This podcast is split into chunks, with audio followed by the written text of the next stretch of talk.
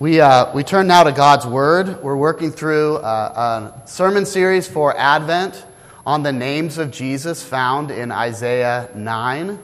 And so this morning we are going to look at Everlasting Father, this promise that, that Jesus is our Everlasting Father. And for that, we're going to look at John chapter fourteen, verses five to eleven. John chapter fourteen.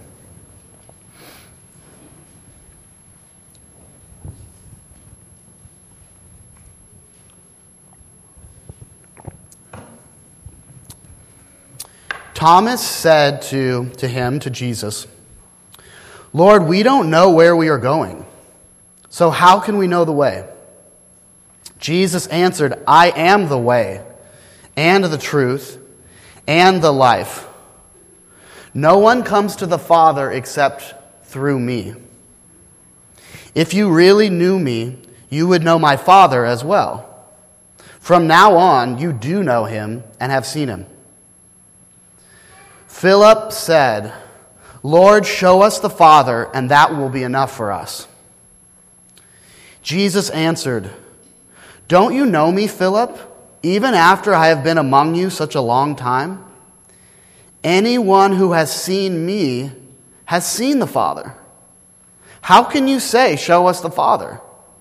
Don't you believe that I am in the Father and that the Father is in me? The words I say to you are not just my own. Rather, it is the Father living in me who is doing his work. Believe me when I say that I am in the Father and the Father is in me, or at least believe on the evidence of the miracles themselves." This is the word of the Lord. Thanks be to God.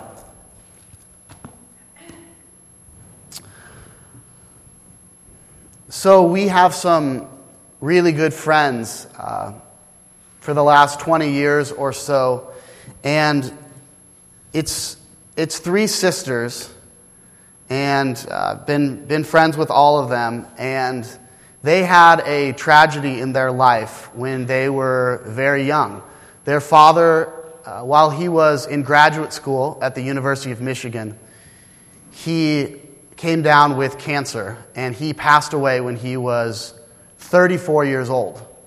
And he left behind three daughters, aged five, three, and newborn. So they have lived their entire lives without knowing their earthly father. What, what would that be like? Never to have any memories of or to even know your earthly father. And they were raised in, in a good church, in a good community, in the Christian Reformed Church there. And they were nurtured, you know, by their church and in Sunday school and in youth group and surrounded uh, by extended family, you know, uh, surrogate fathers and uncles. And um, their mother is obviously amazing. She played the role of, of two parents for, you know, eighteen years and beyond. And these young women have grown up to be anything that you would want in, in a child. You know, to be successful and to be uh, intelligent and to be wise and to love Jesus and be involved in, in a church. And I don't know all the ins and outs. We're very good friends, but I wasn't there through that process. But I have the strong sense that because they knew their heavenly Father, because they knew that they had a Father that cared for them, that was more powerful than any earthly father, that because they knew the promises of God and all that God is, they were able to navigate that and walk through that and, and live this life of following Jesus. There was this understanding that if you have, if you have God the Father, if you have him as the foundation of your life, the rock in your life, you have everything. You have everything. Jesus is the everlasting Father that we were created for. Jesus is the everlasting Father that, that we're all searching for and looking for. Uh, you know, his, his love, his guidance, his protection. That is why we were made, to be in relationship with a Father who knows us, who cares for us, who walks alongside of us. So let's think about these, these passages, and I'm gonna I am gonna jump around a little bit because I want to open up the book of Isaiah for you a little bit, as well as John fourteen. And just as a reminder, uh, Gabe led the, read that passage earlier, you know, from Isaiah chapter nine. That this, this promise, this whole series that we're going through, Wonderful Counselor, Almighty God, Everlasting Father, Prince of Peace, Emmanuel, all those promises. Well, when that promise was given, Isaiah was Isaiah was speaking and teaching in this terrible time for Israel. It was the context of exile. You know, they were banished. They were kicked out from their homeland. Jerusalem was destroyed. And so really their, their way of life and their understanding about God was shaken to the core. The place that they could go and worship God, the temple, it wasn't there anymore. It had been ransacked and destroyed, and they were living somewhere they didn't want to live. And it was a dark time.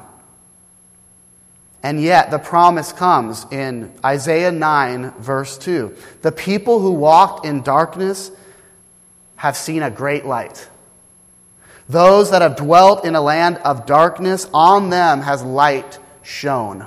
Light has come. They felt like they were, they were orphans. And think about the, the context. I mean, if you lost your father in that time, you were basically an orphan. That's how they looked at it. And what does the Bible say again and again about the widow and the orphan and the alien, you know, the stranger in our midst? There's this call that the people of God will take care of them, will take care of the widow and the orphan. And that's, that's what we do. Because they were so vulnerable, because they were all alone, because they didn't have a father. Their definition of a father was, it was somewhat similar to ours, and yet it was really different too. Their, their definition of a father was someone who was a provider. You know, someone who gave things to, to them. And that's kind of a traditional understanding of a father. You know, what you need to survive. A roof over your head, food on your table. You know, your your crops to produce grain and food for you. That's what they look to God for. God, their Father, that's what He provides. But there's also this understanding that I think we have sort of lost in our culture of a Father that is compassionate. Think about what, what Pam read for us in the confession this morning, that as a Father has compassion on His children, the Lord has compassion on us. So it's this idea of a Father that's nurturing, that's warm, that's, that's passionate, and that's compassionate, that's forgiving and graceful. I was thinking about this. You know, we have an understanding of men in our culture and of, of fathers, and sometimes, uh, you know, we can make them out to be not passionate, not compassionate, um, not all these things. When I was had the opportunity to visit my uh, cousins in Greece, and I saw, you know, my mom's cousins, the way that the the men treated each other with such passion, and and uh, they, you know, they they go up to each other and they kiss each other on the cheeks a couple times, and I was feeling pretty uncomfortable about this. Like, do you want me to kiss these guys on the cheeks too? And I mean, they're Greek, so they got stubble like all the time. You know, by five o'clock shadow, it's like a ten a.m. shadow. I'm like, ugh, who wants to kiss? Who wants to kiss a bearded face? I mean, really, come on. But the, they're, they're compassionate, and that's kind of that Mediterranean, Middle Eastern culture. That's how they looked at their father for uh, for that. And then uh, then their father is taken away. And even when we look at John, along comes the, the disciples, and they've been walking with Jesus for three years, and they come to him, and they sort of say the same things that their ancestors said so many hundreds of years ago. Where's our Father? Is God still our Father? They're searching for their ultimate Father, that ultimate source of provision and compassion and grace. And is Jesus really that person? I mean, after all this, this is the end of Jesus' ministry. He's about to go to the cross. He's been walking with them for three years, and still, Philip says to them, just show us the Father. If we see him, then we'll believe in you. Come on. They want to be like Moses. They want to be like Moses. They want to see God. And yet, even God said to Moses in Exodus thirty-three, you can't see me and live. You can't even see me and live. No one can see God. And yet, that's the understanding, and yet they've been walking with God in the flesh for the last three years. And Jesus says this incredible thing. If you've seen me, you've seen the Father. If you've seen me, you've seen God. God in the flesh. Incredible. How? How? Let me, let me remind us what John fourteen says here. Don't you know me, Philip? Even after I've been among you such a long time, anyone who has seen me has seen the Father. How can you say, show us the Father? Don't you believe that I am in the Father and that the Father is in me? So Jesus is making this radical claim, this incredible idea that the Creator, the one that made all the heavens and the galaxies and everything that we can ever see, the eternal, everlasting Father and Jesus are one. They're one. Do you understand what a claim that is? I mean, it's kind of like that, that song that, that Elise and Erica just sang. Don't, don't domesticate Christmas. Don't pretend it's something that it's not. Don't clean it up. Don't sanitize it. This is Jesus claiming to be God in the flesh, claiming to be the everlasting Father. You know, people walk around mental hospitals all the time and say, I'm God. I'm Mary. I'm Jesus. C S Lewis said that the argument of Christianity boils down to, do you believe that Jesus was a liar or a lunatic or the Lord? And C S Lewis, one of the most brilliant men who walked this earth in the twentieth century, said, he is Lord. I will bow down to him. He is not a liar. He is not a lunatic. He's my Lord. The, the rock star, I'm going to go in a little different direction here. The rock star Bono of U two, he has some thoughts on the miracle of Christmas.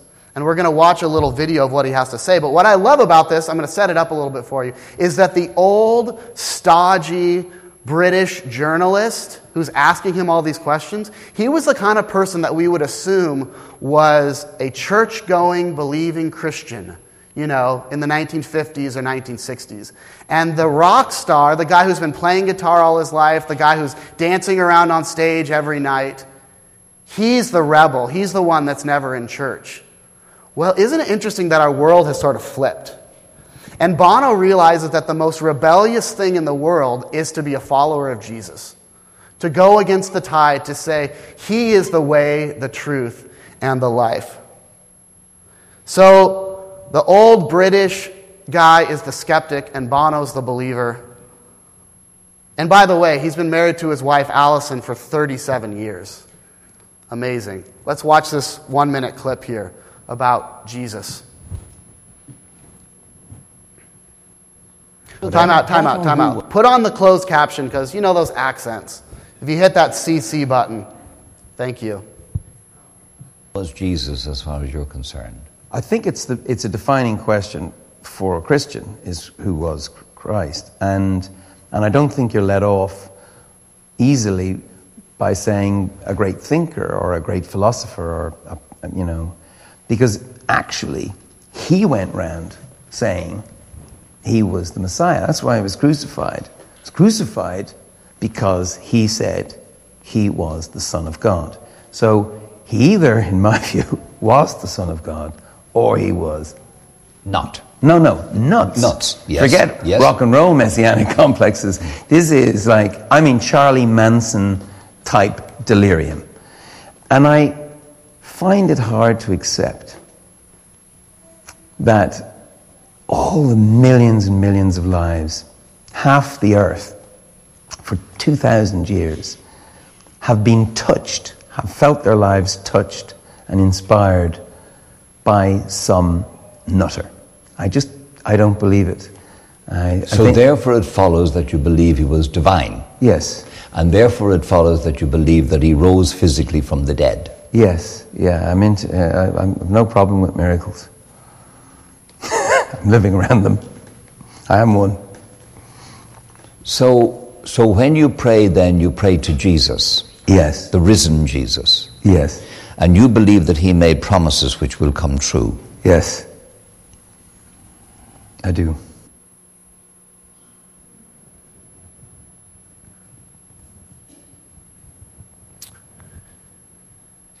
Jesus is that, that everlasting Father that we have been searching for, uh, the one that our hearts were, were made for.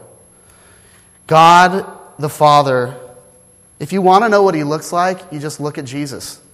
Uh, we have a tendency to separate the Old Testament God from Jesus. And yet, Jesus is saying no.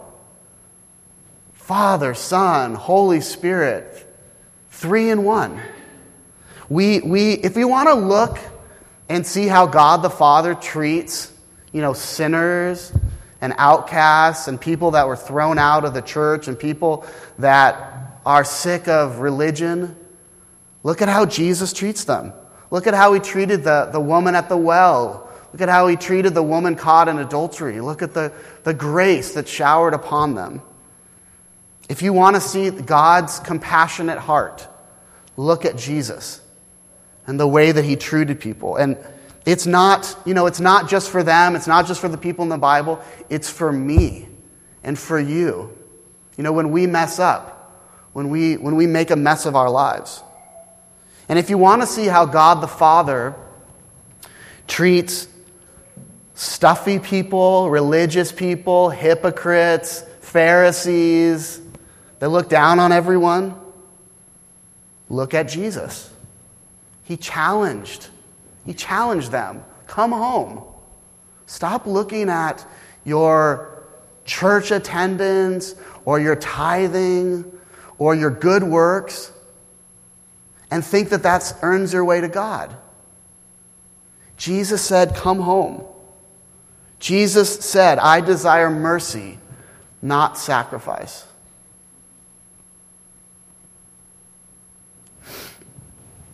We, we live in these times when we, we struggle with this. We struggle.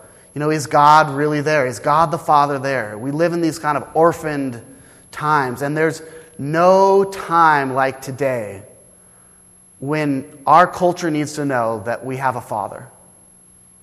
We have a Father in heaven that loves us. Um, I'm going to share a couple statistics about, you know, literal fatherlessness, and I want to say this with a caveat because, and think of think of my friends. Think of the friends that I mentioned, you know, that I mentioned at the beginning, that if you have your Heavenly Father, you have everything. But if you grow up without a father, there's going to be things to, to overcome. And it's an acknowledgement. It's an acknowledgement. These statistics I'm going to share are, are an acknowledgement of the pain that people are walking around because they grew up without a father. And yet it's also, it's an opportunity. Because that call that God gives us to serve the widows and the orphans is the same today. So we get to stand in and be the mentors and be that, that family to people that are looking for it. These are a couple statistics from the National Fatherhood Initiative. One in four children in the U S today live without a father in the home.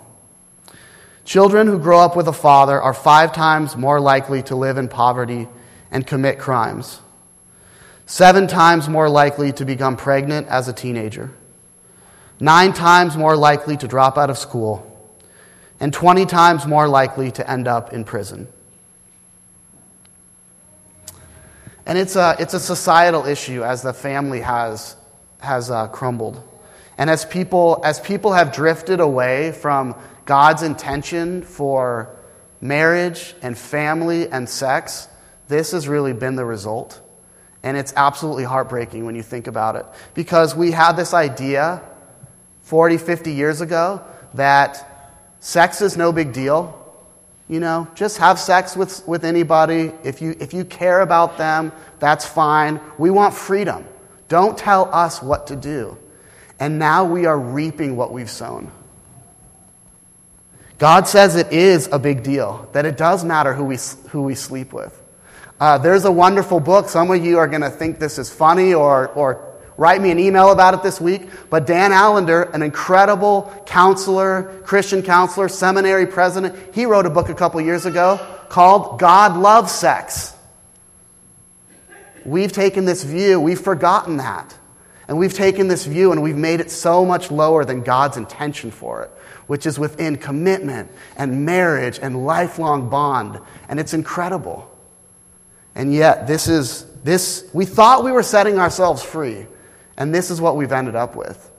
A culture that's just decimated. And it's not only literally fatherless, but it's spiritually fatherless, because it translates to our walk with God. And many people profess to be Christians, but they live like they don't have a father.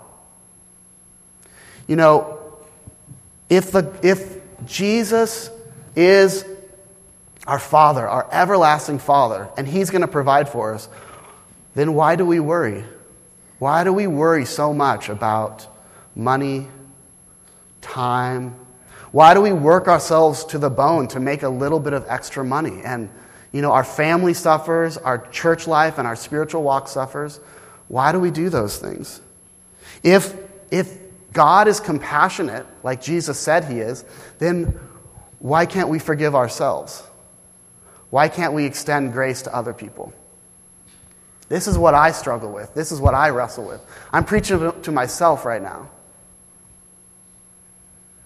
If God is that everlasting Father that we've been looking for, how would that change our lives?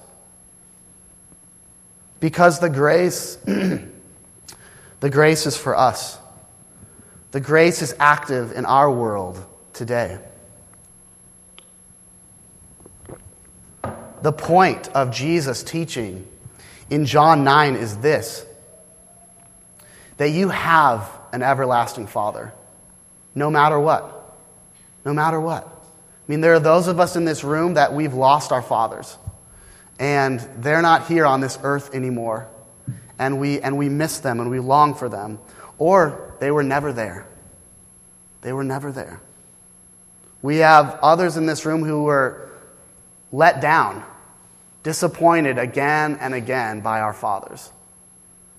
And then we have a, a group of men who feel regret, or maybe even shame, that we weren't the fathers that we should have been or could have been, that we didn't take on this calling that God gave us. And those three categories, I mean, that's basically all of us. Unless, you know, you're a woman that had a perfect father. But there's grace.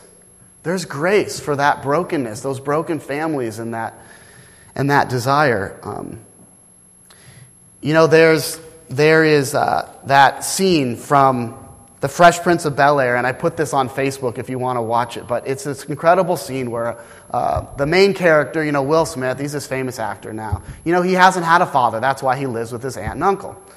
But the father comes back in and kind of wants to make up for everything, but then he leaves.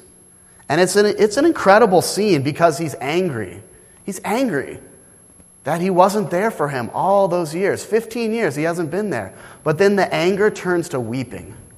The anger turns to weeping. And he falls into his uncle's arms. And he says, "Why don't he want me, man? Why don't he want me? Why doesn't my own dad want me?" Heartbreaking. And yet, I think inside all of us, There's this little kid that says, does God want me or not? Is there someone that's there for me? Do I have a protector? Do I have someone who acknowledges me, who cares about me? Do I have someone who's not just a provider, but is also compassionate and forgiving and loving?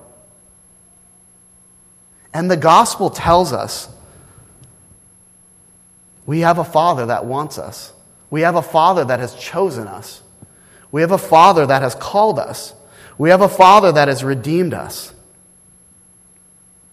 He's chosen us. He's chosen us because He wants us. He wants us. He desires to be in a relationship with us. And Jesus says all these amazing things in John fourteen, fifteen, sixteen. I'd encourage you to go back and read it this week. He says all these incredible things. He says, you know, we don't need to be afraid anymore. We don't need to be worried. I'm going to take care of you. But after all that, He goes to the cross. He goes to the cross. And that was love. That's how much He wants us. That's how much He's done for us. And he's, he's going through all that, all that physical agony, all that spiritual agony, to make us His children and to defeat the one that they called the father of lies. Isn't that interesting that the devil is called the father of lies?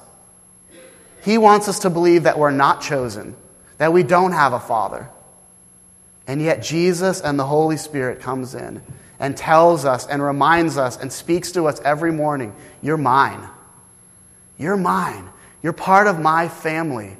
I died on the cross for you to make you part of this, reconciling families and bringing us to a new heavens and a new earth where everything will be renewed, that everything, all the trouble, all the broken families going back to Adam and Eve will be restored. And that's what our hearts long for, the eternal, everlasting Father. Jesus wants us to walk every day with our Father, with our everlasting Father that's there for us, that loves us, that is compassion, that's a provider. And Jesus was that. He did that for us. Let's pray.